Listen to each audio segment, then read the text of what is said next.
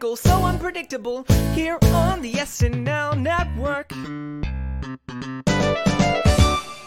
Yes, that is right. So, welcome everybody to the Saturday Night Network here for another hot take show live right after the Michael B. Jordan and Lil Baby episode of Saturday Night Live. My name is Jon B. Schneider from the SNN. So excited to be with all of you after this episode, which I thought was really fun. Very different episode than we had last week, which was very cameo heavy. This was very cast focused, which is okay too. We're going to talk about it. We're going to get into all of the sketches here with all of you, and I want to see your thoughts and comments in the chat as well. This is an interactive show, so we want to bring them up on screen as we go through them with our panelists here tonight. And let me introduce them. First up, it is Anthony Conway. Anthony, how you doing? Jon, I'm feeling good, man. I haven't done one of these in a while, so I'm excited to get right into it. Yeah, very pumped to get to talk to you, Anthony. As always, always love hearing your thoughts on things. So, uh, looking forward to getting into all the sketches, and then, of course, got to bring in my man Sammy Kay. Sammy, how are you? Jon, I'm doing really well. Uh, Michael B. Jordan is somebody who I've been a fan of for like maybe 10 years at this point. So I was, you know, very happy to see him, you know, come on the show. I'm excited to talk about it. Me too. Very excited. Obviously, Michael B. Jordan was, as he mentioned in the monologue, uh, back in the soap days. He was in uh, soaps, he was in movies, TV shows. Uh, he's been around for a long, long time. People have been wanting him to host for a long time, and now he is finally here. So I am very pumped to get to talk about him and the cast tonight. Like I said, huge focus on the cast. So uh, I want to get the hot takes from Anthony and Sammy, and then I'll give you mine. And of course, we will get into the episode. So, Anthony, starting with you, What's your hot take for the night? Uh, my hot take for the night uh, is that uh, the cast, as it currently is, uh, very strong to the point where I felt like our host, for it being his first time, was kind of like you know getting the sea legs. Um, they really, really held him up and did a lot of really good work there. A lot of people got some shine. Uh, the kids are all right. I think this uh, cast is going to be good. Um, you know, considering all the movement that we've seen in the past couple months. Yeah, Sammy, how did you feel about tonight? What is your hot take or headline from the night? Yeah, so for me, my headline would have to be, you know, after kind of like a string of like very solid episodes, probably, you know, since the Keke Palmer episode, you can argue since the Dave Chappelle episodes, um, this feels like, um, to me, the most kind of what we were expecting from like an SNL transitional year for me, um, with with a lot of like highlights from from cast members showing off kind of new archetypes for kind of sketches that we can do on the show now. But um, yeah, definitely an interesting episode overall.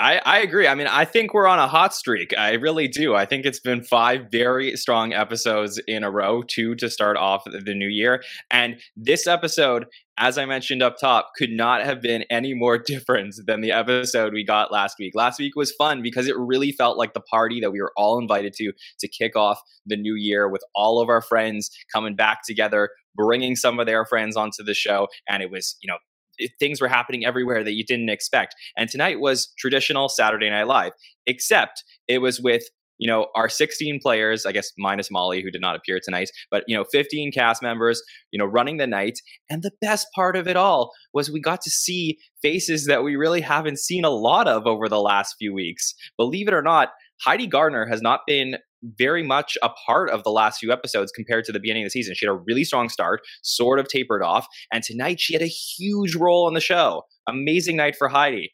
Andrew Dismukes was not a part of the show for so long. That's been my one thing. I've been saying I love Andrew. I want to see more of him. Like this was a career night for Andrew Dismukes, who was all over the show. So happy we got that pre-tape in at the end of the night. We're going to talk about it. But for me, last week showed that SNL could, you know, survive in this new era and has a lot of things to look forward to. And tonight they were able to show off things that they didn't even get to show off last week. So I'm even more high on what we're going to get in 2023 and I'm excited to talk about all the sketches tonight. So let's get into them right now with our cold open. And we're going to start off with the Attorney General Merrick Garland classified documents cold open, where Higgins introduces Merrick Garland, who's coming in to deal with classified documents. And of course, you know, except for all of the George Santos stuff, the major political story throughout January was oh, wow, we thought it was just Trump with classified documents. No, it is also Pence and also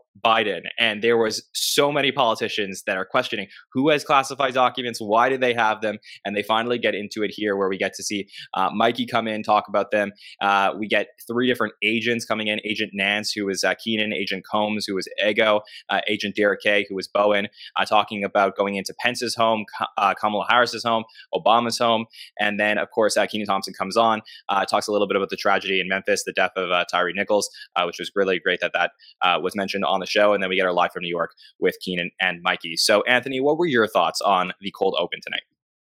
Um, uh, some of the notes that I had down, uh, I thought Mikey Day was fun, solid. Not necessarily the best impression of Merrick Garland, but you know it's Mikey Day, so we roll with it.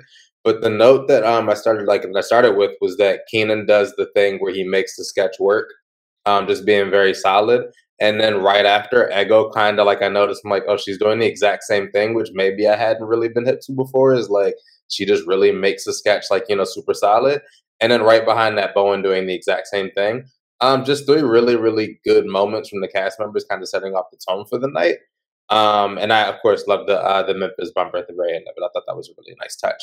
Um, so yeah, solid way to start off the uh, the evening. Uh, top of it kind of had me thinking maybe this is going to be a digital short for half a second because of the setup. Um, but yeah, overall, I enjoyed it. Yeah, and you know it was it was interesting to me that you know obviously very important that they mentioned everything that's happening over in Memphis, uh, but it was interesting to me what to see Mikey and Kenan from a production perspective being the ones to talk about something serious because that's a role that we've often seen go to the veteran cast members over the last several years, and it's like you watch this, you're like, whoa, uh, Mikey and Kenan. No, we know this about Kenan, but it's like now Mikey's like the veteran cast member. It's just so weird to think about. So uh, interesting to have that there. Just uh, thinking about that from my SNL fan brain. But uh, Sammy, what about you? How do you enjoy tonight's cold open? Yeah, this cold open. Well, just to start off, um, kind of like Anthony mentioned, the kind of pre-taped bit that started off.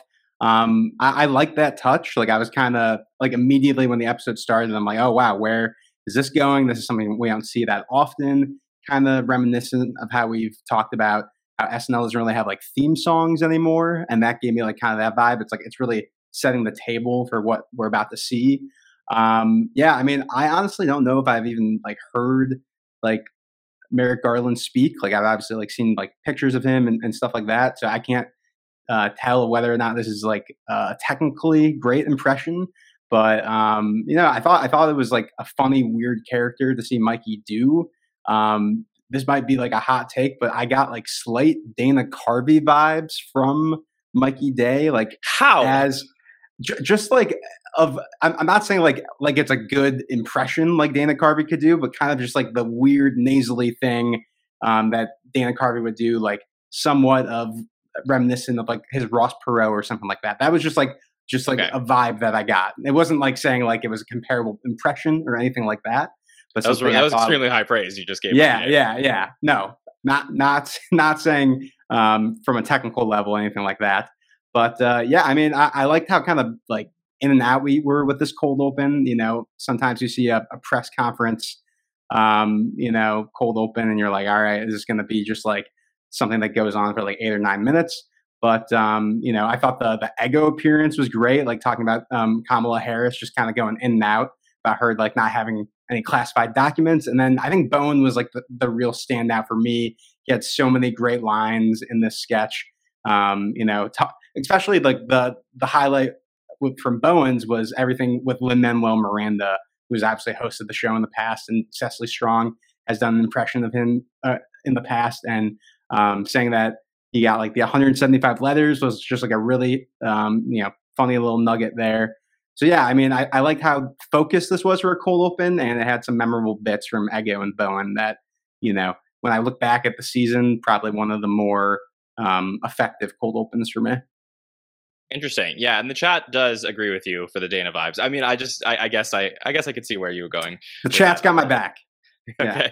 Uh, but I, I totally agree. That was my note as well. I think Bowen Yang as uh, Agent Derek K was the star of this particular piece with the rule of threes and Bowen coming out last. Just really like blew it uh, over the top for me, where he was imitating uh, I guess Obama imitating Lin Manuel Miranda, if I understood that correctly. But it was just that was so so funny, and Bowen has such a presence on screen. Uh, I thought he was just so good because he was uh, he wasn't like I I don't know that Bowen impressions have always worked for me, but Bowen as like an element of himself in sketches, like I find Bowen is such a star unto himself, so he gets to be out there and and show off a little bit, and I think that really worked for me with this one. Uh, I would say Mikey as Merrick Garland didn't fully click for me. I think like I look, I love Mikey Day, but I just didn't see it completely as like being like, oh, okay, this is the type of impression that can completely anchor a sketch. So I think this was like slightly half baked, but I, I think I get what they were going for. And it felt like last week when I did walk away from the show, I was thinking to myself, like, what they were going to do for the cold open.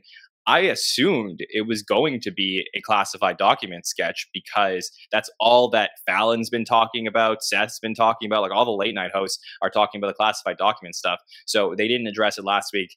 Makes sense they're doing it this week, and uh, this was the angle they choose. Uh, they chose to go with. So um, all right, let's get into Michael B. Jordan coming out because Michael B. hosting, Michael B. All right, because Michael B. in therapy, as we learned in our monologue. And he talks about his time uh, shooting All My Children at 16 years old, uh, talks a little bit, uh, makes the joke that we were all thinking about uh, Googling sad Michael Jordan because, yeah, he gets a ton of Michael Jordan uh, comparisons. And, uh, but, you know, the, the monologue completely switches from learning a little bit about Michael B. Jordan to a mini sketch in the monologue where we have have uh, Chloe coming on, referencing uh, her relationship with writer Jake Nordwind. Uh, Heidi coming in. Uh, Ego in a wedding dress comes on, and then Punkie as the final button on the sketch, who says, uh, "You know, Punkie's gay, but it's Michael B. Jordan, so Punkie be curious," which was very, very fun. So, uh, just want to also point out this was Heidi's 400th sketch appearance on Saturday Night Live as well. So, congrats to Heidi on that. Sammy, how did you feel about tonight's monologue? Uh, I thought the monologue was solid. Um, you know, very reminiscent to a lot of the other kind of personal monologues we've been getting this season. The the the runner of like the Michael B. blank uh, to me was really funny, and then when they bring it back with Punkie, I thought that was kind of like a good uh, callback to that. Um, and it was kind of like uh, very refreshing, similar to how we got the the um, during the monologue we got like a tour of the set or tour of behind the scenes of SNL um, you know, a trope that monologues have done in the past that we like haven't really seen in the last season or two that much. So seeing like cast members pop up to me, something that we maybe you know two or three years ago would have complained about them going to that well too much. Um, for me, really worked, especially um, you know Punkie being able to see her kind of get um, so much um, you know airtime there. And I also think it's important for the show to really put these cast members front and center in a monologue like this because you know with so many big um, you know long running cast members who've left in recent years, like I, you need the audience and for you know casual viewers to like know who Heidi Gardner is and, and Ego and, and Punkie. So I think that was like a really smart choice for the show to do, and and I thought it was solid. Anthony, how did you feel about tonight's monologue? Um, you know, I love whenever they, uh, whenever the uh, guest hosts take some of like you know their personal life and some of the stuff from out of the tabloids and makes that a part of the monologue. So I appreciated hearing about his breakup and kind of like, you know, throwing some jabs there. Uh, that was kind of fun. Um, so yeah, solid overall. Um, my only other note that I wrote down, um, I just love Punkie Be Curious. I thought that was damn clever. That was a really good moment. I, Punkie was so great in this. I mean, you, will never hear me uh, criticize Punkie. My only thing is just I mm-hmm. wish they put her on the show more. But I, she was so great at the end of, of this particular uh, monologue. But I would say that as as I was watching this, I realized like this is basically the Bachelor sketch that they did, you know, many years in a row. Where like every January, I think they would do like a different variation of the Bachelor Bachelorette, where different women would walk in and it would be like excuse me excuse me and like another person would come in and that was like that that was this. So I I didn't necessarily find the concept original or funny in terms of the fact that like I I got it like he's hot, so let's you know have all the female cast go and hit on him. But I do think that you know some some of these uh, cast members are so likable and that we haven't seen them enough that the premise works better because it's not the same people that we're used to for 10 years like coming out and doing the same thing so i think that like this probably hits a little bit better so like premise like okay but like execution a little bit better than I would have expected. And and I think Michael B. Jordan was pretty solid here uh, overall. let's get into our first sketch of the night, which is "Good Morning Today." So we were uh, we we were very sad not to get a Sarah Sherman featured piece last week. If you didn't know, there was a sketch called "Butt Dial," which was a Sarah Sherman piece, and that was cut from last week's episode. So we didn't get that back on the show yet. But tonight we finally had it with Good Morning Today, where Chloe and Kenan are hosting a morning talk show, and they introduce Sarah Sherman, who has been stuck on a roller coaster known as Doom Mountain. And we get, I, I cannot do it justice. You have to watch this visually to see Sarah Sherman's mouth like absolutely wide open uh, because it, she's been stuck on the roller coaster. Eventually, we get a Michael B. Jordan coming in as Jason, who was also stuck on the roller coaster, and we get some really fun interactions between the two of them as they're lady and the tramping it with spaghetti, and it's gross and fun and exactly what you want to open up the night from Sarah Sherman. So, Anthony, how do you feel about Good Morning today? Um, I really, really enjoyed this. The notes that I wrote down, Sarah drinking the wine was such a great visual. And I'm like, oh, and now the crustinis. This is great. Oh, blowing the soup. Like it just kept like just going one up, one up, one up. Um, yeah, the visuals of her doing that, her her her facial expressions, how like she was just able to control her eyes, everything. It was it was really, really funny. Um, MBJ, um, I thought that he was solid here. You know, um, I think that Sarah definitely kind of like you know was pulling a little bit extra weight um, in the sketch. Um, but yeah, I think that her visuals and just everything like she threw into it just really that that to me made the uh, the entire sketch make it. Yeah, and here's uh we got some great tips from our friend Ellis who was at Dress tonight, and he mentions in the chat that this was originally post update and dress. They moved it to the sketch that led off the night. So Sammy, as our first sketch of the night, were you impressed? How do you feel about Good Morning today? Yeah, I was just impressed by like the show's decision to like really put Sarah front and center like that. Especially, I think the eye sketch from the Brendan Gleeson episode was like maybe a ten to one or towards the, the end of the night. So similar kind of gross out sketch from Sarah being placed in that prime post monologue spot. Uh, it was really interesting to me, and I, I, think especially after the Austin Butler episode, the show, even though Sarah didn't get you know much to do last week, you know, obviously it shows that um, you know SNL is starting to trust her, especially with a lot of this gross out humor. Uh, the visual alone is is like really great. Like just props to like the hair and makeup team for that one to make it. You know, I, I think there's like a part of her shirt that's like kind of like flowing, like in the wind, like makes it look like she's so like good. still on the roller coaster. Like I really want to know like how they did that, if they had like a fan or something going.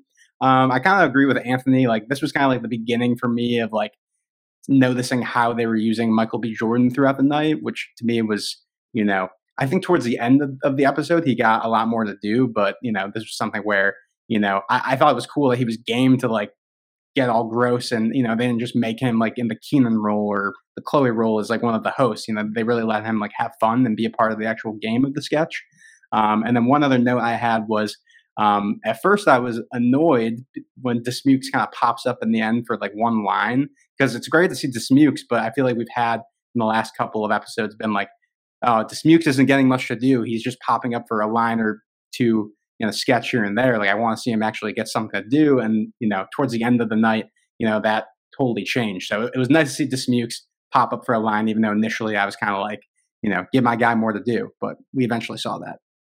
Let me put on screen if you're watching us on YouTube what exactly Sammy is talking about there, where you could see just like everything is flowing. I mean, this is just a crazy uh, picture of Sarah Sherman. So go back and watch this sketch. I mean, the makeup department, uh, like 10 out of 10, fantastic job here and everything that they put together to make this sketch happen. Uh, they must be having so much fun with Sarah Sherman and the ideas that she comes up with. And yeah, I mean, I, I mentioned it like over the last few weeks, few months that I really feel like Sarah Sherman is giving me a lot of Will Ferrell vibes, Will Ferrell comparisons back to that that era of the show where Will was the star, and you would go and you would watch an episode waiting for that moment of like, what are we going to get from Will tonight that everybody's going to be talking about on Sunday and Monday, and and I and I do feel like that's happening with Sarah Sherman now, where SNL knows that she is such a huge star they're putting her out. Like if you looked over the Christmas holidays, I didn't get to talk about this last week, but like they put her on everything. They put her on Miley and Dolly's New Year special. They put her out on all these talk shows. I mean, she's out front and center as one of the stars of Saturday Night Live, and they're giving her an opportunity here to be front and center with the first sketch of the night. And I think she did a fantastic job and crushed this sketch. So uh, this is just another great piece for Sarah, and I love the creativity behind everything she does. I think it's just so different and fantastic. So um, amazing sketch for me tonight. I loved it let's talk about the Southwest pre tape. So, very interesting pre tape we have here tonight, where there's a lot of talk all week about will we get pre tapes? Will there be a strike? So, not yet. No strike yet from the film unit, but that's something to keep an eye on as we go through the season as they are looking for a new uh, contract. And we did talk about that a lot on the patron feedback show on Thursday. But here we get a Southwest pre tape that was actually cut from last week's episode. That was a cut for time sketch from the Aubrey Plaza episode. And you may be asking yourself, how is that possible? How did Michael B. Jordan end up? Well, they refilmed some parts with MBJ for this particular pre-tape where it is a uh, like i said southwest airlines who are now updating their systems to 2008 dell computers. Um, if you're upset with us we're upset with you because you deserve this for flying southwest. And uh, this is very fun where we get devon and heidi marcello michael longfellow punkie jaj and andrew talking about the different things that happen with south West and uh, how they're now sorting bags by color. They're modernizing air traffic controller. We get this button at the end where JJ only has one eye. So craziness always with Southwest. So Sammy, how do you feel about our Southwest pre-tape? Yeah, I I honestly don't really have a lot of thoughts on this one. This was probably for me one of the more forgettable pieces of the night. I thought there were some like good jokes in there um, with um, especially the, the think pad with the red nipple that they kind of come back to again um, later on the sketch, which um, I thought that was like a funny observation because whenever I see those laptops, I'm like, what what year is this? Um, and also interesting, like I don't know, maybe the fact that like the Michael B. Jordan scenes were kind of reshot and kind of Frankensteined in to this pre-tape as to why you know maybe I didn't love it because it, it, I definitely did get that kind of vibe, at least from like the Michael B. Jordan sections of like he's again not really getting much to do um, in this particular piece. But um, you know, I, I, like the utilization of the cast, especially at the end, seeing JJ as the pilot with the one eye. But um, probably of the three pre-tapes tonight, my my least favorite. But you know, I wonder if this goes up top as the first pre-tape of the night because it's less niche, like it's less specifically pertaining to Saturday Night Live, and more something that is shareable for people who are watching uh, and maybe like going to turn it off before the end of the episode, and they're like, "Oh, Southwest!" Like everybody sort of knows what's happening with Southwest. So, Anthony, what do you think of this pre-tape? Actually, very interesting that you mentioned that this was a holdover from last week. Um, when it first started, I just felt like it was a little bit dated. Um, you know, I was like, this has kind of already been in the news, so it didn't feel like the freshest thing to, you know, have at the very top of the episode. Um, a lot of the jokes within it were clever. I like the Dell moment, like, you know, talking about the type of computers they're going to be upgrading to, all of that. Um, so yeah, like it was solid overall, but definitely did kind of feel like uh, this should have happened last week or like not happened at all ultimately, uh, my feeling was just that, like it just wasn't uh, the most necessary sketch. Yeah, well, the most Anthony, memorable. Quick, quickly to add on to what you're saying, it, it you know obviously um, I understand them wanting to like put it out there because it's like kind of a big thing in the news, but it almost feels like they missed the moment, and it's almost not. To me, it didn't turn out funny enough to you know justify you know putting it out a week after kind of it's been in the headlines, and I and I do wonder if Aubrey Plaza was in the Michael B. Jordan role, if she would have done something different with like that specific element of the sketch that would have maybe elevated it overall into more of a you know co- cohesive piece. For sure just to clarify, I don't believe Aubrey Plaza was in this pre-tape last week, so I think that they they did put Michael B. Jordan as an added ah. component to this. But yeah, I mean the the thing is, is I think from my understanding of a, and again I'm Canadian, so I know I don't always get all the like uh, different American uh, airline, not American Airlines, but uh, different American airlines uh, jokes all the time. But from my understanding, probably the Southwest stuff is particularly relevant to the holidays when things got kind of crazy and they lost like a million pieces pieces of luggage and all that stuff. But had they made this a little bit more generic, like a Spirit Airlines type of thing where the jokes could have remained the same, but it wasn't as timely, then perhaps this is something that carries on and they could sort of air it at any time. Because I see like Spirit Airlines jokes like just everywhere all the time. Fallon does them all the time. Like, um, so I guess I, I, do see what you're saying. I think this was probably, you know, as our last episode in January of 2023, probably the last time that they could air something like this. So uh, that is probably it for the Southwest Airlines jokes at this point let's take our next live sketch that we have, and this is called Towel Guys. And Towel Guys are Marcello and Kenan, who are at, I, am going to guess this is a hotel or all inclusive resort where they're making uh, different quips about the guests. We have Kenan doing his very classic David Ortiz voice, uh, you know, like uh, the Dominican voice.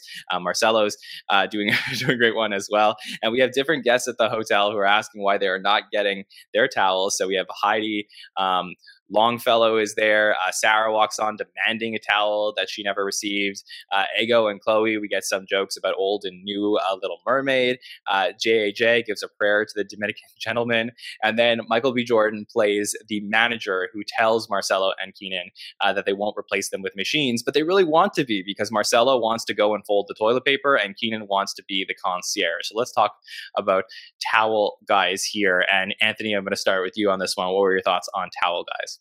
I really like Marcello in this. Uh, I thought that he paired really nicely with Kenan doing the David Ortiz. Um, great facial expression, just great timing. Um, the, uh, the, the the jokes for um, the new versus the old version of the Little Mermaid had me dying. Um, didn't think that it was the best fit for MBJ. Kind of felt like they just had to like slip him in, and it was like, yeah, what kind of accent can you do? Dope, this will work for what we got. Um, but overall, I felt like Marcello really shined in this one. and It was dope to see him kind of, you know, cook a little bit with Kenan. Sammy, what do you think of tonight's uh, towel guy sketch? Yeah, I, I agree with like what a lot of people in the chat are saying and what I've seen online is this just felt like such a kind of retro throwback type of sketch, like something you'd see in like the late 90s or early 2000s. And even the references they were making to like older pop culture were all from like the early 2000s between like Finding Nemo and The Sopranos and like Ellen DeGeneres. So like I wonder yeah. if that was like in- intentional. Um, but no, I mean I, I was really glad to see more of Marcello like anchor a sketch, especially like having Kenan like right beside him, like you know as like someone to bounce off of. Like they they worked really well together.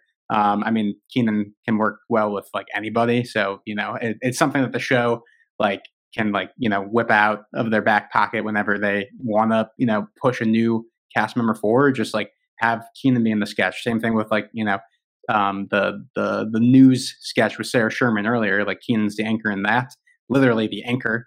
Um, and uh, really like seeing the JJ like religious character, like um, the whole bit about like you know they want a real tip, but he's just going to give them a prayer. Like I, I'm there's a couple times in this episode where JJ is able to play like a character, and definitely like this year, um, you know, he's getting a lot more of those opportunities, which is nice.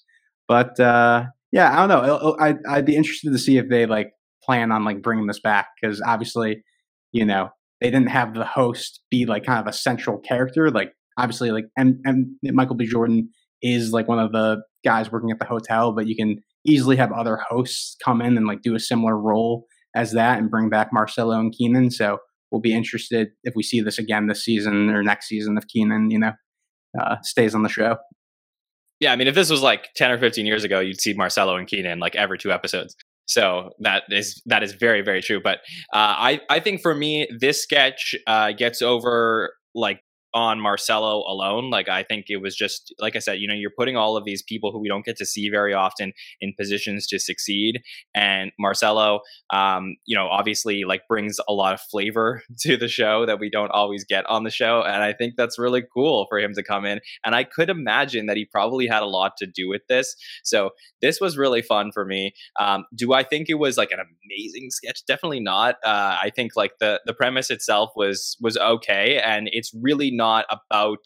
I think that the thing that's most interesting when breaking down Towel Guys is that it's less about like the story of what happens in the sketch and more about like can Marcello and kenan as the Towel Guys have very funny dialogue with every single person that comes towards them. And I think some worked a lot better than others. So if you were like, you know, hitting over 500 and like, you know, most more work than others, then I think this sketch gets over for you. So I think that's probably the way I evaluate something like this. But I would be actually very curious if this does uh, recur. If this happens again later on in the season, we get a second Towel Guy sketch, then I think it starts to, it's fun to go back and evaluate this first one a little bit more. But I would say my favorite part tonight, though, I did like the Ego and Chloe stuff. I thought that was fun. And JAJ, who I've seen a stand up, by the way, he talks a lot about his religious family. So it's fun whenever he talks about prayer. But my favorite part was Marcello talking about wanting to go and fold the toilet paper and Kenan wanted to be the concierge. I want to know more about the towel guys, what they really want to do, what their dreams are. That's what's fun for me when you start to build character development with some of these uh, characters that they build on the show. So that was great. But let's get to a sketch I'm dying to talk about. I cannot wait to talk about the State Farm free tape tonight, which I enjoyed so much. This is Heidi and Mikey as a married couple. They have some kids. And of course, Jake from State Farm is there for you. And he's there and he sticks around uh, after Mikey goes off to work. He stays with Heidi for the day.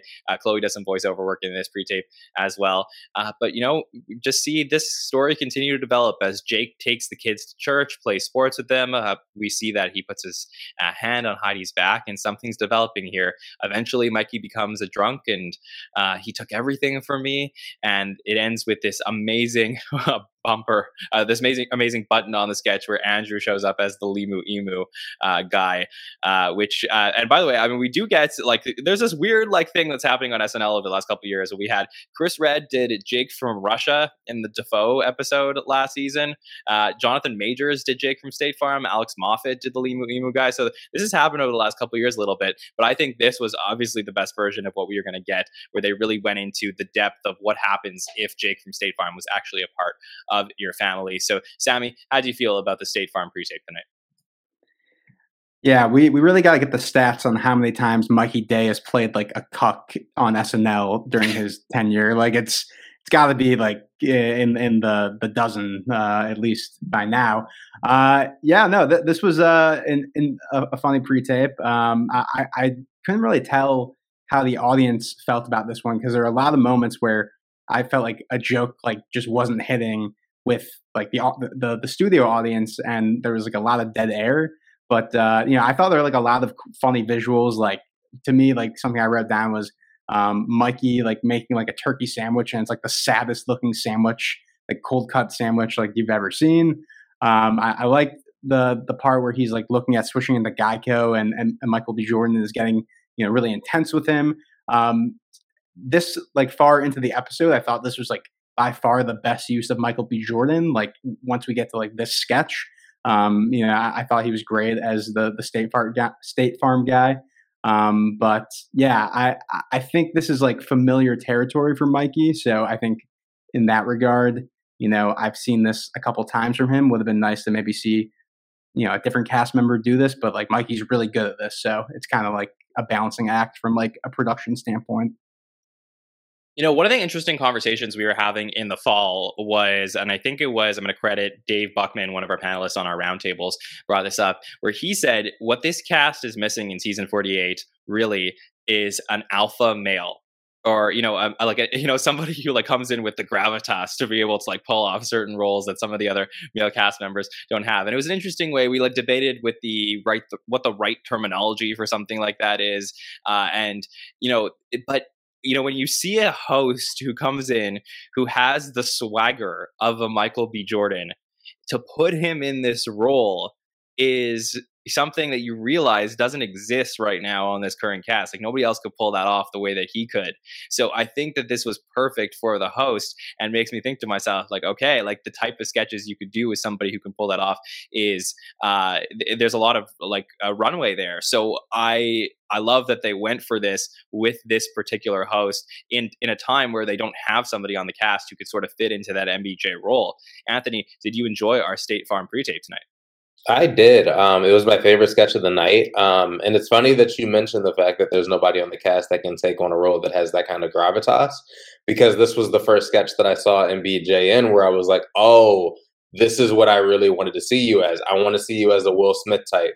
I want to see you as the really good looking guy who it's like, I hate you because you're so perfect, because you say all the right things, because you have the chisel physique. All of the stuff just plays perfectly. And all you have to do is just say the lines. Um, it's my favorite thing to watch. Uh, he was really, really great in it.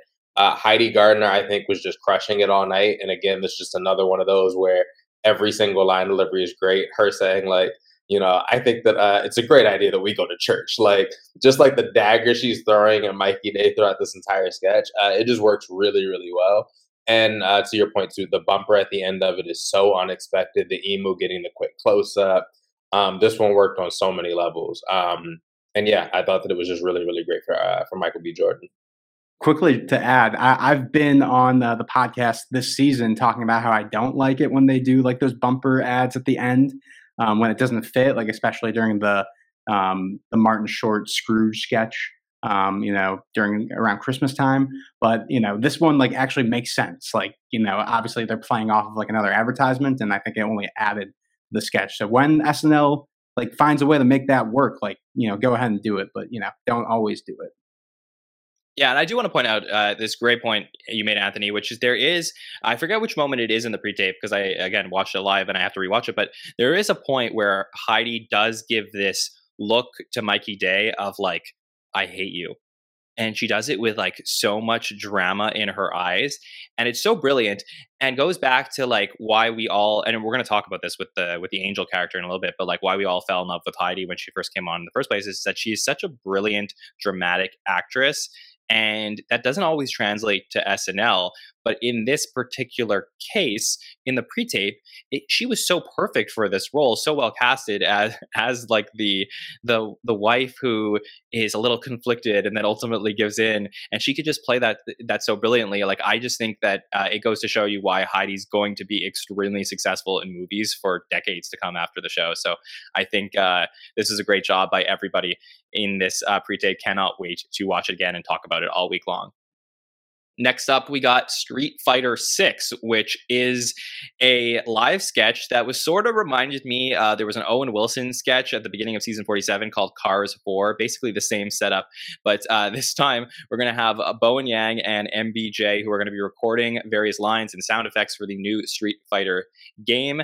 Uh, we also have Andrew Diz Mukes uh, in the back. And he basically, there's this like little bit of a side plot where he's talking about how he slept with the wife wife of the previous actor that was in there, and we get Mikey Day coming in eventually as Frank to uh, kick his ass. And um, but really, the the a plot of this particular sketch is the discussion about Bowen being effeminate with the lines that he's giving, and you know, is that the right thing to do for the Street Fighter? And then, um, you know, there's this back and forth about uh, being more rough like animals and making animal sounds, and then eventually, uh, it you know it sort of goes back to like once Frank comes in, then they're fighting with Frank. Uh, I don't know about you, Anthony. This was probably my low point of the night. I didn't know that everything clicked for me on all cylinders here. Uh, similar. You know, the way that it started, uh, just like you mentioned, it took me back to the premiere last season with uh, Owen Wilson, like, you know, re recording the stuff for cars. Fun thing about that one was that we didn't know where it was going. And, like, you know, then it becomes a thing of like, oh, like these lines are insane. They have him, like, you know, doing all like this crazy dubbing. Really, really funny stuff. With this one, you know what's coming because as soon as you see uh, Bowen in the booth with MBJ, it's like, oh, they're gonna make like you know the joke about the fact like you know he can't do the voices as masculine or as tough as they want them to come off. And I think knowing that going in kind of takes me out a little bit because it's like I'm already playing into what the joke is going to be. Um, so yeah, it wasn't my favorite sketch of the night, though I will say Bowen does what he does very, very well. And goes back to my first point at the top too, is that, you know, everybody really did hold their own and everybody cooked tonight. Um, so I did think that he was very strong, but it was not my favorite sketch. Uh, both that story and also Andrew Dismuke's kind of beeline story as well. Yeah, and Sammy, I mean, like we've been fighting for Andrew to get airtime. We're going to talk about Andrew's roles tonight, but I mean, the fact that they put him in this role that they didn't have to put, I think, is a great sign for their confidence in Andrew that they're, you know, he's going to get some more time now. So there were uh, moments of this sketch that I liked. I just don't know that it all completely came together the way I wanted it to. But how did you feel about it? I feel like we're all on the same page with this one. Um, you know, I, I like being able to like have Bowen like do a showcase like this um, in like a live sketch and not just you know at update or, or something like that.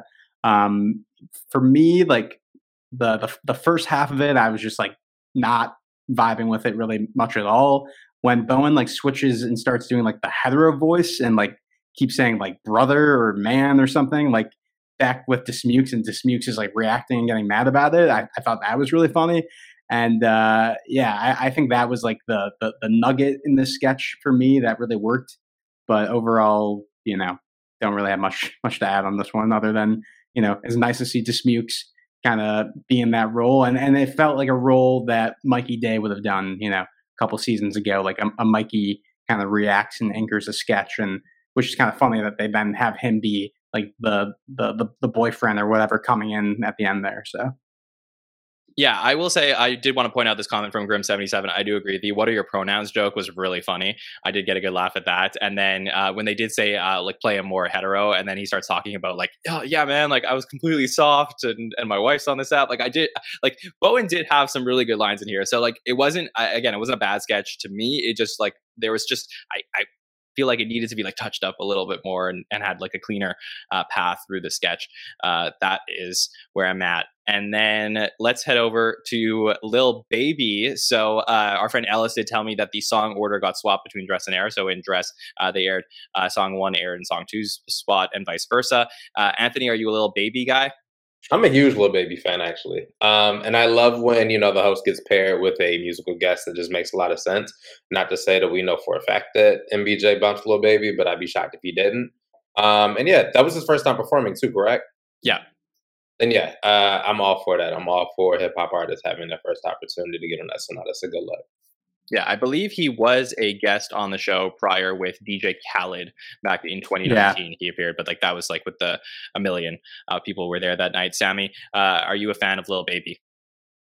Yeah, no, I, I really like Lil Baby. Um, he has a documentary on Amazon that I would recommend. He has like a really interesting story about how he kind of, you know, like rose to fame and you know really fast too. Like between like you know when he kind of started rapping and, and you know when he kind of rose to prominence. Um, one more thing to add about Little Baby that comes at the end of the episode that I really liked during uh, the Good Nights was like Michael B. Jordan is like kind of like you know ushers the little Baby. He's like, "Oh, you, do you have anything to say?" And he's like, "Nah, nah." Like, and I thought that was like a really like yeah, he's like, funny he's like, speak up. yeah, yeah. I feel like you not like you. I don't think I've really ever seen like a host like try to do that for a musical guest. I thought that was like interesting and, and noteworthy. Yeah, that, that was pretty funny. Uh, I'm more of a little Baby 80 guy myself as opposed to little Baby, but uh, uh, he was good tonight. Uh, Makes sense. Yeah, for sure. On weekend update, so uh, Joseph and Jay are back, and this time we're going to get two different uh, people coming on, or two different sets coming on as uh, correspondents. And first up, it is Kenan Thompson as Michael's doorman, Carl.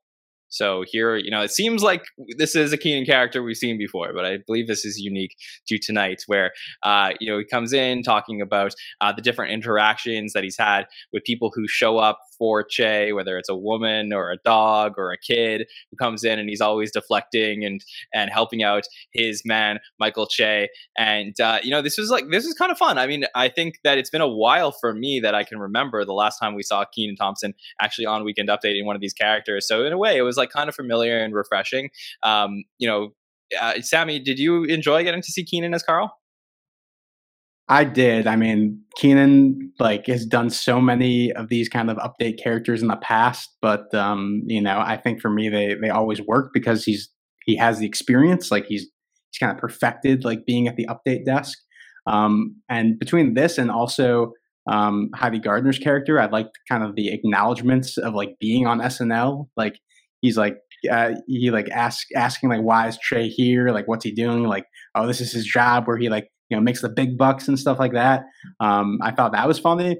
Um, the only thing like I would have maybe like changed about this sketch was, you know, why why is like Che bringing on his doorman? I feel like it'd almost be funnier if you kind of have like Che's doorman Kenan just kind of like stumble on to the update desk like kind of unannounced, which I feel like you know is something they've kind of done in you know other areas of the show maybe, and you know they they do it sometimes like here and there having someone pop up, but just for this specific character and kind of like you know the premise like Che didn't want him there, so like you know just having Che introduce him, it, it's like a small change, but I feel like it would have been like I don't know something different for update that would have been nice, but you know I you know other other than that, enjoyed seeing Kenan um, do this character. Like uh, Fred Armisen as like David Paterson style, just like walking by the camera. Yeah, exactly. Yeah. I can see it. I can see it. And yeah, I think there is like somewhere internally like this inside joke between like the Weekend Update writers and Che's cor- like Che's correspondence that he brings out, which is like we're gonna have like Michael Che's neighbor or like Michael Che's ex girlfriend, or it's like I always like it's somebody in Che's life that they find like some connection to in order to like make the character work in line with Michael's story. Anthony, did you enjoy what we saw from Kenan Thompson as Michael's doorman Carl? I did really enjoy it. Um, again, you know, it's Kenan doing the thing where he makes the sketch work, but like you know, when you give him the driver's seat, he makes it work really, really well. Um, my only thing that I would have said different or done differently, maybe, um, I thought it could have been a little bit shorter. So maybe by the time like you know that dog is looking for you, maybe we can cut it by that point. But I enjoyed it throughout. I thought that it was a really fun moment, and watching him and Che together is always a good time. For sure. I kept thinking about Willie the character, uh, Kenan's Willie character throughout this whole thing, and how like it was like I think somebody in the chat mentioned like it was a weird version of Willie. So uh, this was good, but I mean, big surprise that comes out next. Here's Heidi Gardner, and I mean, I guess it's not that big of a surprise considering who the host was, but Heidi Gardner comes out, brings back Angel, every boxer's girlfriend, and this is you know the last time we saw this character was in December of 2018.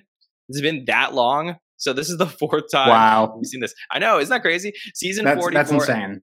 Yeah, I know. Like throwback uh, to back to you know five, four or five seasons ago, season forty four, episode nine. Uh, this is the famous uh, taking kids to my sister's character, and, and, like just going back to like where my head was when I saw this. I mean, when I first saw this character, this was like I think it first appeared in Heidi's fourth episode ever on Saturday Night Live, and people were like like this was a major character for Heidi. Like people were talking about Heidi Gardner after this character came out and being like, this is the next great SNL star just based on this character alone and the ability to play drama and like and, and like have emotion and stuff like this. And then you know I sort of thought it it was maybe done when it was that Matt Damon uh you know hosted episodes last time that she did it because Matt Damon played Tommy who he was referenced in the first couple times.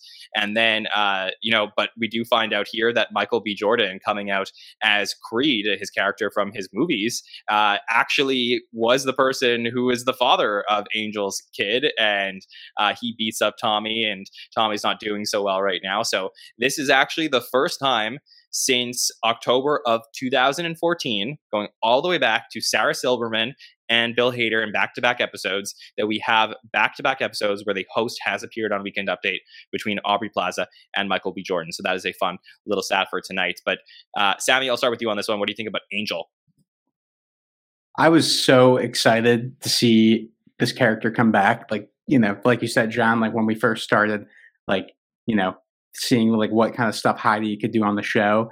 Um, something we identified really quickly was she's just like killer at the update desk know, Bailey Gismert is like another one of my favorite um, characters of her as well. So um, I'm actually shocked that it's been so long since we saw this, but it makes perfect sense with this host um, to bring it back. I I loved her line about um, you know, oh, I thought this was an advertisement, or I, I, you guys have been advertising Creed versus Little Baby live on Peacock all week. I thought that was like really funny.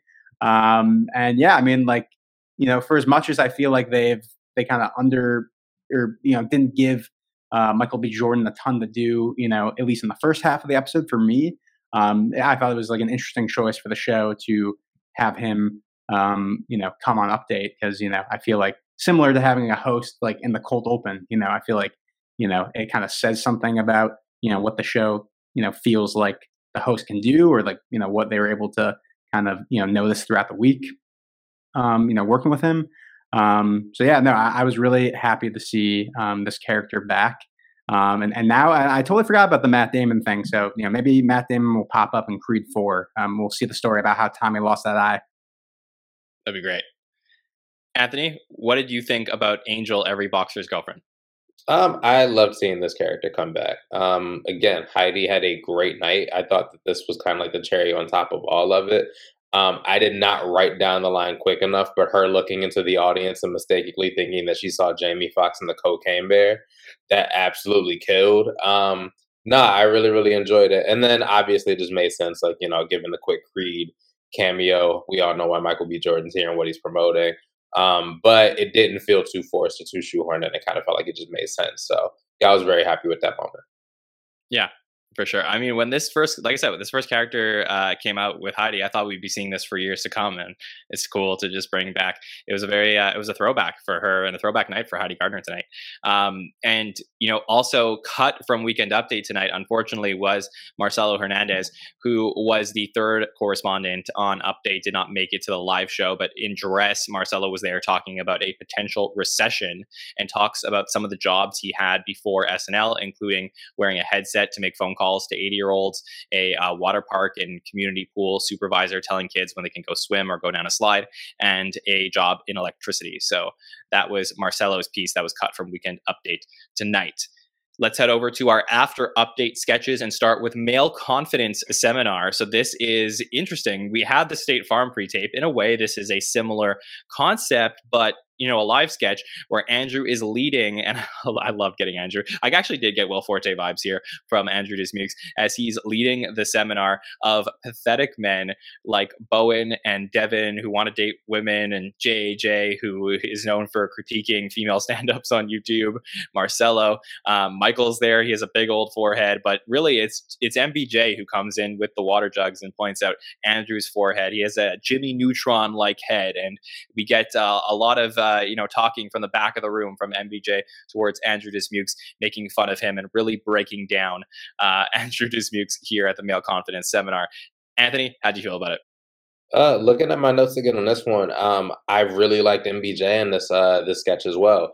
But it goes back to what you said earlier. You know, him being that guy that can kind of walk in, have like you know like that that that I guess just confidence and like you know the stuff like we don't typically see out of a lot of the guys that are on the show. Um, again, it felt like what I want to see him doing on here. I want him to feel like the Will Smith, the guy that's so cool for school, the guy that can say what he wants. Um, and I think that's kind of his bag and that's kind of his lane. Um, so yeah, I really enjoyed that. I really enjoyed JAJ. Um, I think I actually had a lot of moments with him throughout the uh, episode that I didn't realize I enjoyed as much. Um, I thought that he really had had a lot of really great moments uh, all night. Um, but yeah, this is my second favorite thing that MBJ did. Not necessarily my favorite sketch, but my favorite thing that he did. Sammy, how do you feel about it? Uh, same like point Anthony just made. I think this was like my favorite use of Michael B. Jordan uh, during the night. Um, you know, Jon, you mentioned how like this is kind of a similar concept in a way to um, the, the the State Farm ad, and uh, to me, like this kind of blows it out of the water for me. Um, maybe, probably because Dismukes is the lead in this versus maybe Mikey. Maybe that's the reason. Um, Dismukes is so good at playing these kind of characters. The way they dress him up with the scarf and the rings and everything was really funny.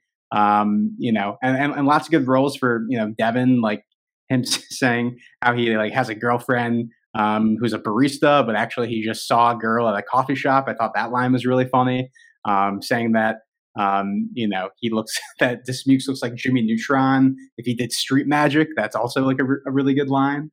Um, and like the pre- the kind of prosthetics they put on uh, Longfellow um, was funny to me too. So yeah, I mean, this does represent kind of what we've been talking about. Like there isn't that kind of you know macho male presence on the show, but you know you're able to kind of take advantage of that, um, especially in sketches like this where you have so many different cast members that can be the opposite of that and be someone who um, you know, needs to go to a male confidence seminar. Um, so uh, I thought this was very funny.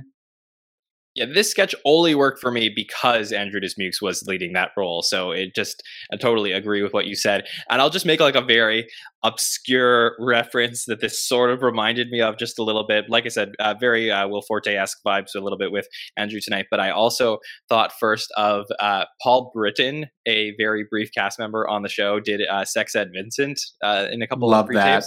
Love yeah. that character. so funny. Uh, that that I was thinking of too for a little bit. That I thought was a fun little connection there. The next sketch of the night is known as Party in Palm Springs or the Bachelorette Party, where Sarah Punkie and Chloe are throwing a bachelorette party for Ego, and they bring in MBJ as Vince the stripper, who has a pregnant wife who's played by Heidi.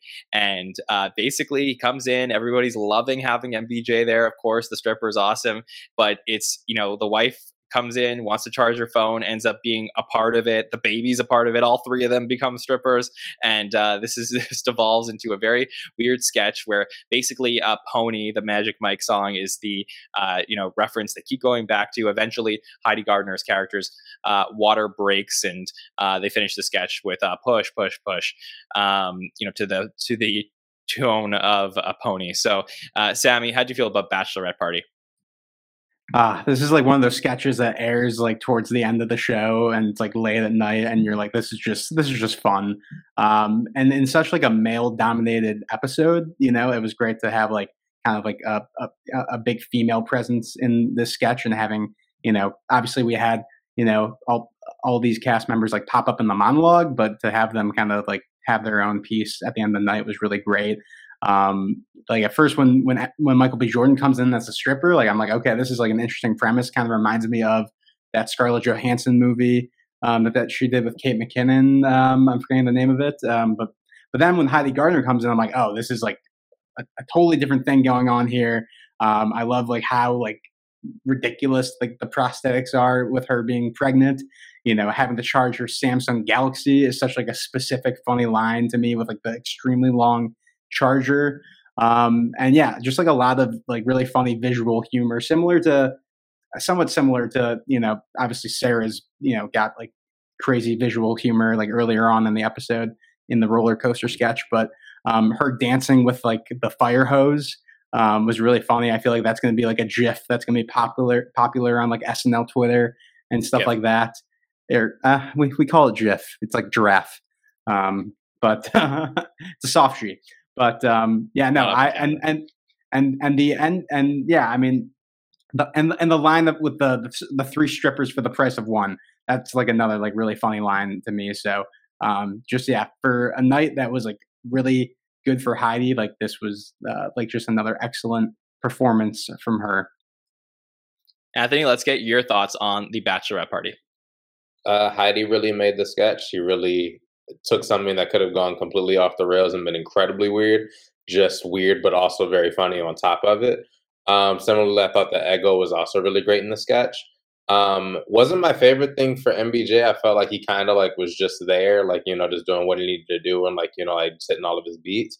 Um, but one thing I did know, uh, did he at some point get muted? Did he cuss at some point or anything? Anybody else catch that where his audio dropped? So Casey in the chat is pointing out that at some point MBJ dropped an f bomb. So I didn't actually hear that uh, live on air, but maybe the chat can let us know as well if that did happen because that that's wouldn't be the first time on Saturday Night Live that something happened like that.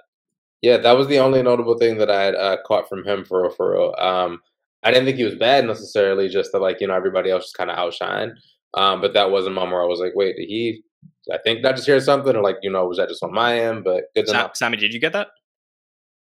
I saw people say that on Twitter like afterwards, but I like totally missed that. Um, but um, really, really quickly though, on the on the topic of MBJ, do you want to give give him his flowers for like the line delivery on uh, the, the hospitality in here is biblical. Like, like I thought that was like just like a ridiculous line, and you know, in the sketch where like you know he was really just like kind of like eye candy, like uh, you know, for the sketch, like that was like a really funny delivery of that line.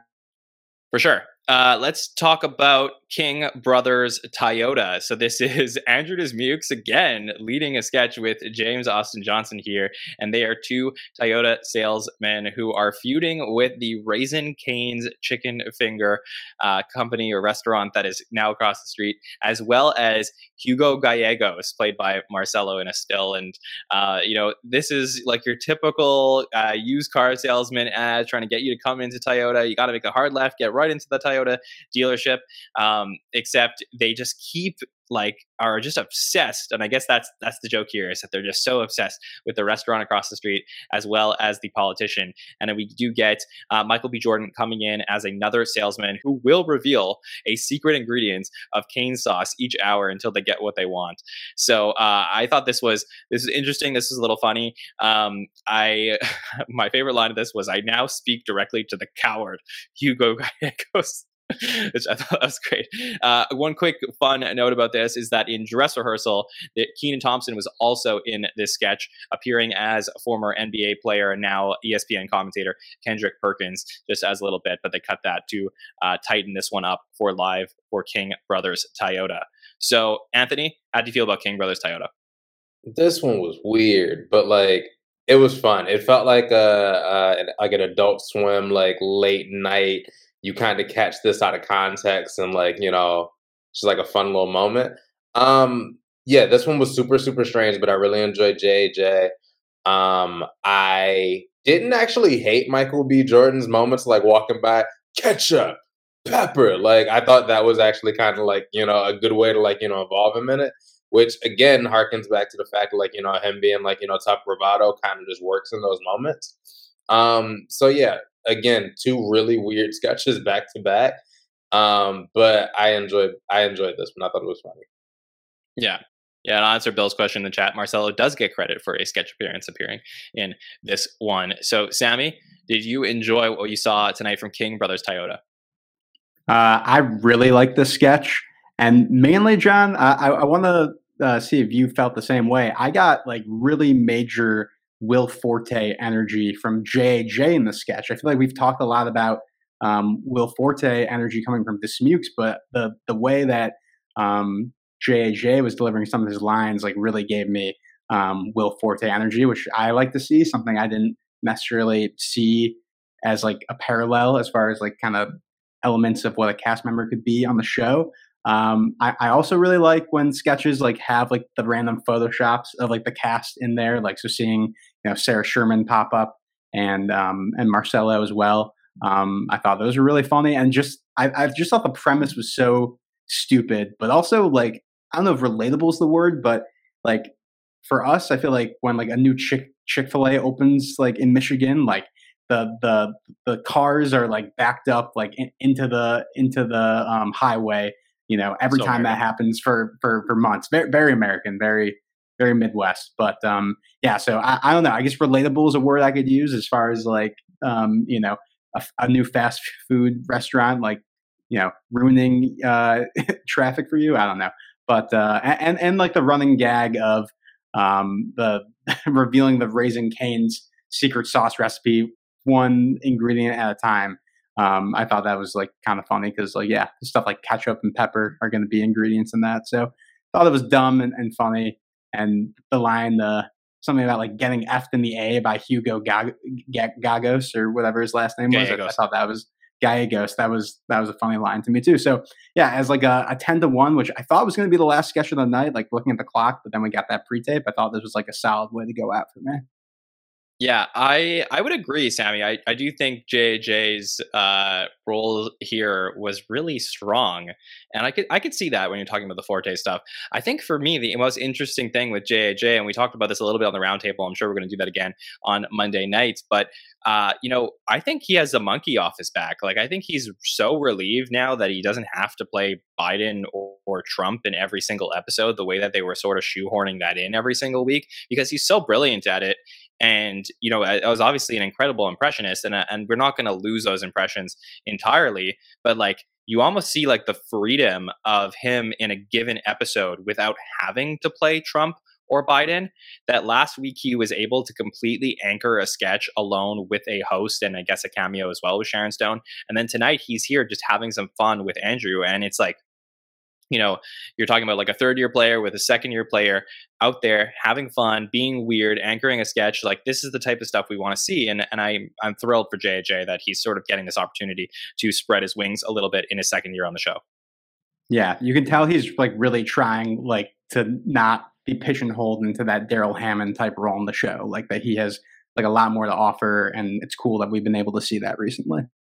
For sure. And and he's so young and like new on the show and he's going to have like many many years there. So I think we still have to give him like the grace to sort of like figure out what his future is going to look like on SNL, but like the path that he's headed on now in 2023 I think is much stronger than what we were getting in a little bit of probably a sophomore slump at the start of this season final sketch of the night, which Sammy said we were surprised we got it, but it's uh, it's not through it on the ground. It's MBJ falling down as uh, Michael B. Jordan is you know see Sarah walking down the hallway. Bowen says hello, walking down like I said with all this swagger, this alpha guy coming down, and then all of a sudden he falls down, and Andrew Dismukes happens to see him. And by the way, I said through it on the ground because I got very digital short vibes from this one. This really felt like a like a Lonely Island sketch. But uh, Bowen and Sarah pull him aside, pull Andrew aside, and say, "You got to stop seeing MBJ falling down because he keeps getting so upset that Andrew Dismukes is watching him. Uh, they get into a whole thing, and then Andrew says, "I'm going to leave the show because you know you're s- such a dick."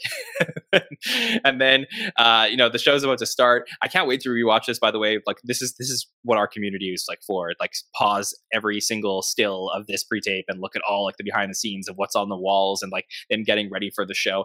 Uh, so much fun, so many Easter eggs for us to find. And then the show's about to start, but MBJ can't start the show until he goes and falls one last time and brings his best friend Andrew Dismukes back to the show. So, uh, such a fun way to end the night, Sammy. Uh, on Andrew Dismukes' big night, how did you feel about falling down? Yeah, this was like by far my favorite pre-tape of the night, and maybe one of my favorite pre-tapes of the season. Not, not like maybe top five. I don't know, but um, no, really enjoyed um, just how simple this premise was and how and how stupid it was. Like perfect for like something to end the night on. Just the fact that he just keeps tripping and, and Dismukes is always there. Like it's almost it almost has like a, a, mystical element. The fact that like Dismukes is nowhere to be found, but he's always popping up. Um, definitely got digital short vibes from this.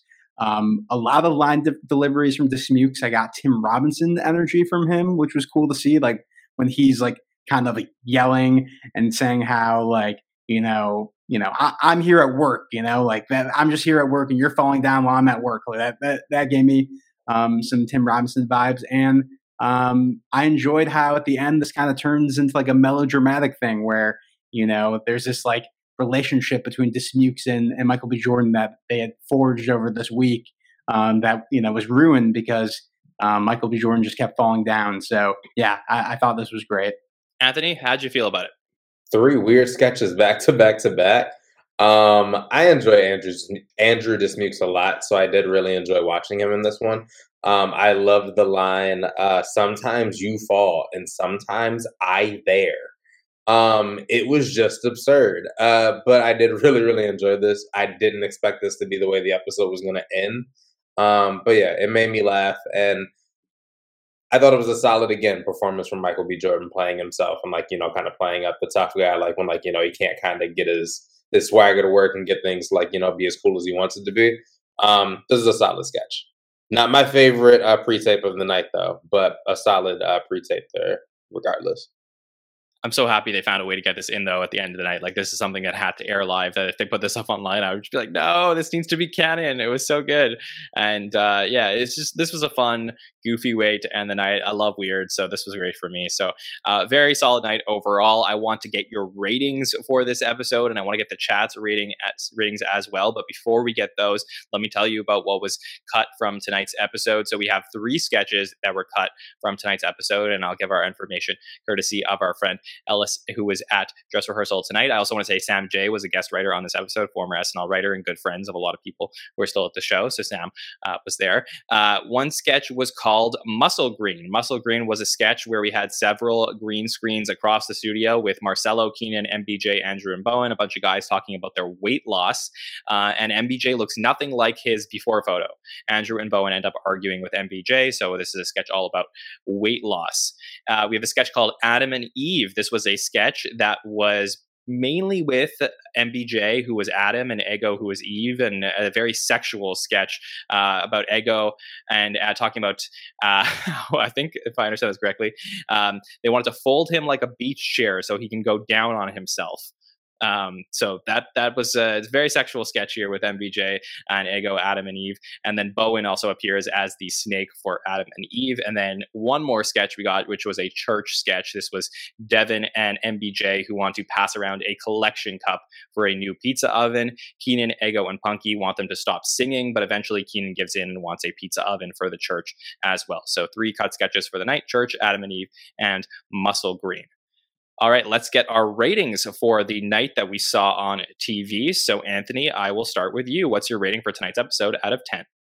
My rating for tonight is a 7 out of 10. Um, I think that it's a very solid episode. Um, I thought that the cast really showed up and had like a little, a lot of really great moments throughout. Um, and for this being MBJ's first time hosting, I actually thought that he was great too. Um, the only thing that I think was lacking was uh, for all the moments when we got to see MBJ do the things that make him the most comfortable, which is being cool, being relaxed, being the alpha guy in the room. Um, I would have loved to have seen uh, something that was more like a 180 that felt like you know just as a kin and some of those sketches like we saw of him like you know being the guy straight off the roller coaster being the stripper that's like you know there with like the baby mama that's also there like you know causing mayhem um, I think if those had like you know been a little bit more on the nose and felt a little bit stronger from him, this would have been one of my favorite episodes for the season. Sammy, what about you? Yeah, for me, this episode is like interesting to put a grade on because for me, the first half was like a big step down compared to the second half for me. So, it, like initially, like as I was watching the episode, I'm like, this this might be a six out of ten, like pre-update, personally. But the second half like really came through for me with a lot of great appearances from the cast, especially some of my favorite cast members in the show, including Heidi and Dismukes. And they started to like really utilize MBJ um, in a better way for me in the second half. So I think that bumps it up to a seven for me as well. Yeah, I think if I had to grade this one compared to last week, I think that I would say I, I probably enjoyed Aubrey's a little bit more than last week, but I still really thought this was a great episode of SNL. They're such different episodes. It felt like a different show, just in terms of, like I said, cameo heavy last week. Tonight was very cast focused. And, uh, but, you know, it gave me confidence in this new cast, these new players that they can continue to produce on the show. For me, I would say not every sketch was perfect. Some things were uh, didn't work for me as well as others, but there was a lot of solid material tonight. I think I'm going to settle on a 7.5 out of 10. I think that's that's where I'm at. I think this was a three quarters really good episode of Saturday Night Live. Exactly what we would want. I mean, obviously, maybe we'd want a perfect episode, but I think exactly what we want from a host where you know nothing too crazy happened tonight. That I'm going to say that this is like an all time classic episode of the show. But for me, uh, I thought Michael B. Jordan was a great host. I thought he was game and excited to be there. And I'm really proud of Saturday Night Live for giving opportunities to some of the players that we didn't get otherwise. Punkie had a couple of roles tonight. We got to see Heidi Gardner much more tonight. And then, of course, uh, the Andrew Dismukes night of all nights. So uh, you'll never hear me complain about that. So I'd say 7.5. Maybe I could be pushed towards an 8, but I'm going to have to see on second watch. And I'll let you know how I feel about the episode a little bit more when I do that second watch and discuss it with a ton of other panelists panelists on Monday night for our roundtable, where we will be back. Uh, really excited to get to talk through this episode. We're going to take uh, your poll results. We're going to talk MVPs. We're going to talk about what this episode will be remembered for the Michael B. Jordan episode of Saturday Night Live on Monday on the roundtable. Nicole and Mike will be back on Wednesday with the By the Numbers show to talk about the statistics of this episode. I will be back on Thursday for our patron feedback show to answer your questions. You can always send in your questions the day before. We have a form up on Twitter Twitter or in our Instagram stories. We'll answer your questions live on air on Thursday and preview next week's episode with host Pedro Pascal. Very excited to have him in the building next week. That's going to be a very fun one, I hope, where we will be back right after that show, Saturday, February 4th, for our hot take show live right here on YouTube to break down all of those sketches. So, really appreciate everybody joining us tonight, staying up late with us in the chat to talk some SNL. Always appreciate our panelists as well. So, Anthony, let me start with you. Where can the listeners check out everything you got going on? Uh, find me at Air Conway on Instagram. Best way to see everything that I have going on in my life, man. Awesome. Sammy, where can the listeners check out what you have going on? You guys can find me at that Sammy Kay on Instagram, Twitter, and TikTok. Obviously, you can always catch me here on the Saturday Night Network uh, as well as hosting our superfan takeovers, which are a lot of fun if you guys haven't seen those. And I'm still going to be plugging our Bobby Moynihan interview, SNL stories Forever. from December. Uh, you know, one, one of the highlights of my podcasting career, potentially my life. I don't know. Amazing interview. If you haven't checked that out, please do so. And I appreciate everybody uh, hanging out with us in the chat at 2:24 a.m. Yeah, absolutely. And make sure to check out all of our social media platforms Facebook, Twitter, TikTok, and Instagram at the SNL Network. Our marketing team is putting up some great statistics every single uh, couple of days with some amazing charts that we're doing about Saturday Night Live. So if you love SNL statistics, you're going to really enjoy checking out our social media pages. You can subscribe to the podcast and please do on YouTube, Apple Podcasts, and Spotify. Don't be afraid to leave us a review to let us know how we're doing. always appreciate that. And I would like to say that I hope everybody has a great week ahead. My name is Jon Schneider from the Saturday Night Network. Have a good one, everybody. We'll see you next time.